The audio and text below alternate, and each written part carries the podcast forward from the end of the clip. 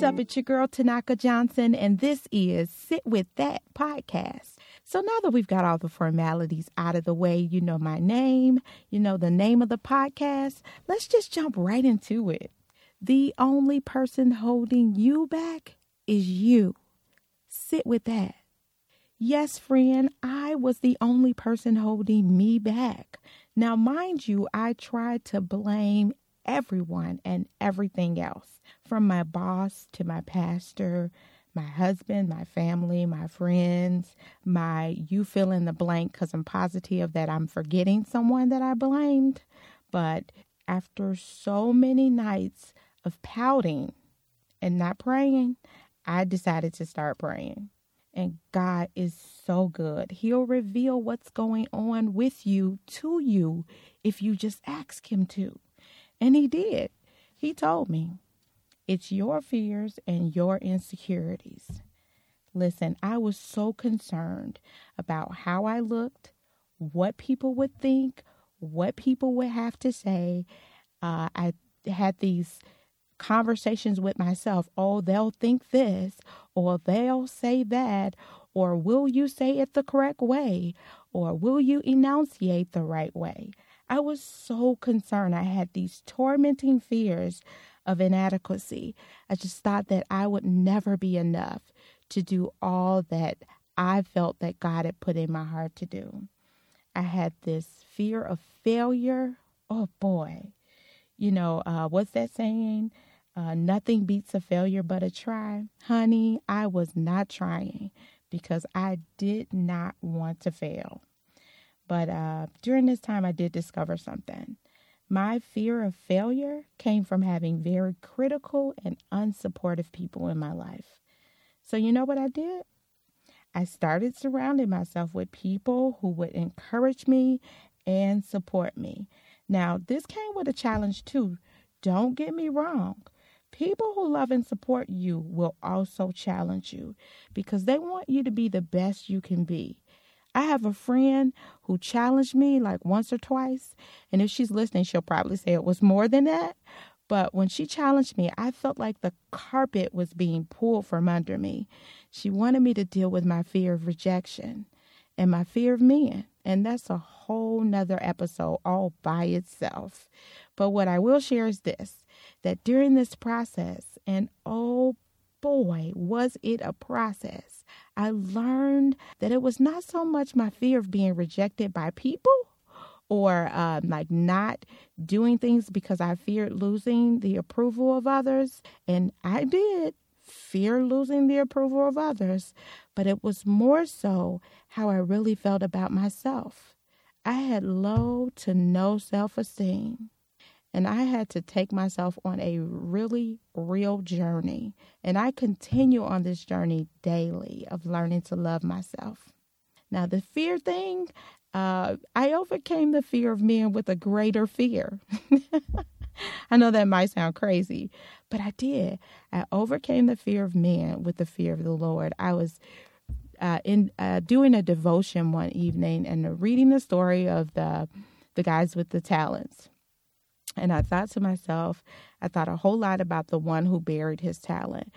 And I began to think to myself, okay, when I die and meet my Savior, I don't want him to call me a wicked servant because I'm here thinking I'm doing everything for his glory. I'm doing it to make him famous. And then I take the very thing that that people have said I do well and I bury it because I fear men and what they'll have to say.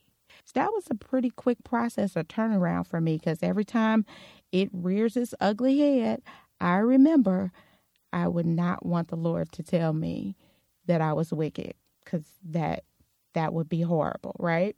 So, what I did realize though, as I processed these fears and these insecurities, I started realizing that they came from things that took place in my past that made me feel really powerless. And those things started ruling my thoughts and my words and then my actions. Now, mind you, I would talk a good talk oh, would I talk a good talk? I'd get in a conversation and I'd be like, yes, you know, it's my 2019. Well, I say my 2018. Uh, and I'm going to produce and direct and create content for people. And uh, I want to share, you know, life changing stories and testimonies.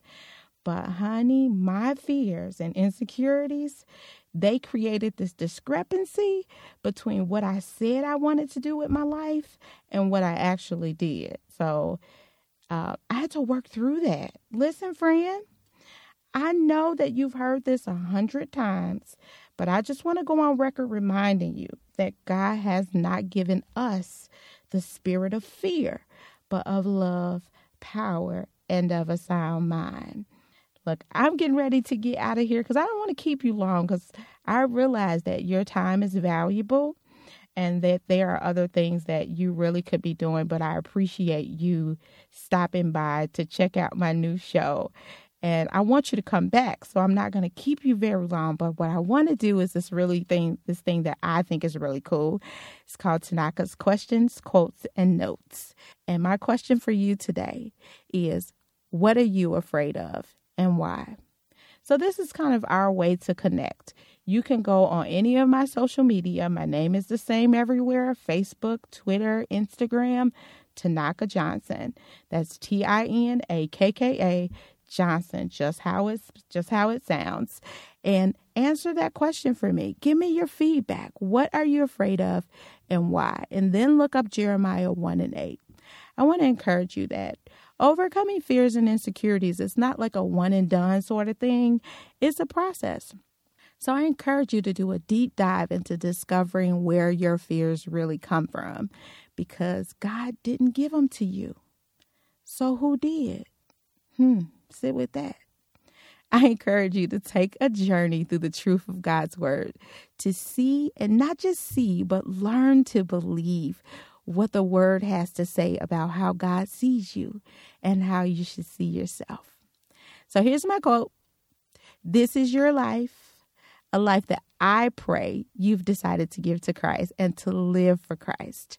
The past is just what it is the past.